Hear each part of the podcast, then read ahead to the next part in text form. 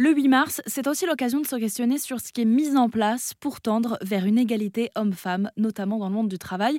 Et on va s'attarder euh, aujourd'hui sur la loi Rixin, votée il y a 15 mois euh, par le gouvernement, demandant aux entreprises de plus de 1000 salariés de confier 40% des postes cadres dirigeants à des femmes. Bonjour Ida Genari Alichri. Bonjour Camille. Vous êtes euh, docteur en psychologie et autrice sur le sujet. C'est donc euh, une loi, la loi RIC5, qui vise à fixer des objectifs de représentativité d'ici mars 2029. Pour, euh, pourquoi Pour donner un coup de pouce aux femmes qualifiées à qui on fait peut-être moins confiance à CV équivalent? Oui, oui, bien sûr, bien sûr, bien sûr. Alors, des femmes compétentes, il y en a. Donc oui, l'écueil, évidemment, ce serait de, mettre une femme à un poste de direction parce que c'est une femme. L'idée, c'est de faire en sorte... pas service à la loi, bah de toute façon. L'idée, c'est de faire en sorte que les femmes qui sont déjà compétentes soient visibles et donc soient promues.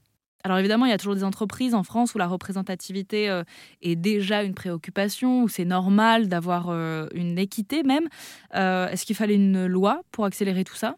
Il y, a des, choses très encourageantes et il y a en même temps encore beaucoup de, travail, je pense, pour, euh, que ça puisse euh, vraiment euh, avoir lieu partout. Et, là, on parle, dans le cas de la loi RIC5, que des entreprises de plus de 1000 salariés que feront les autres entreprises? Est-ce qu'elles se sentent pas concernées?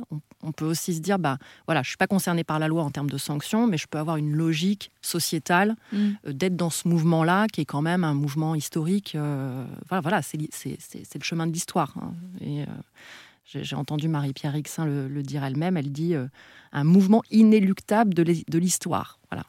Oui, on est dans ce mouvement-là. Donc qu'est-ce que, que, feront les, plus petites organisations? Ce sera intéressant à regarder aussi. On va suivre cette évolution sur RZN Radio. On approfondit d'ailleurs euh, le sujet avec vous sur rzn.fr. Merci beaucoup Ida Genari Elichery.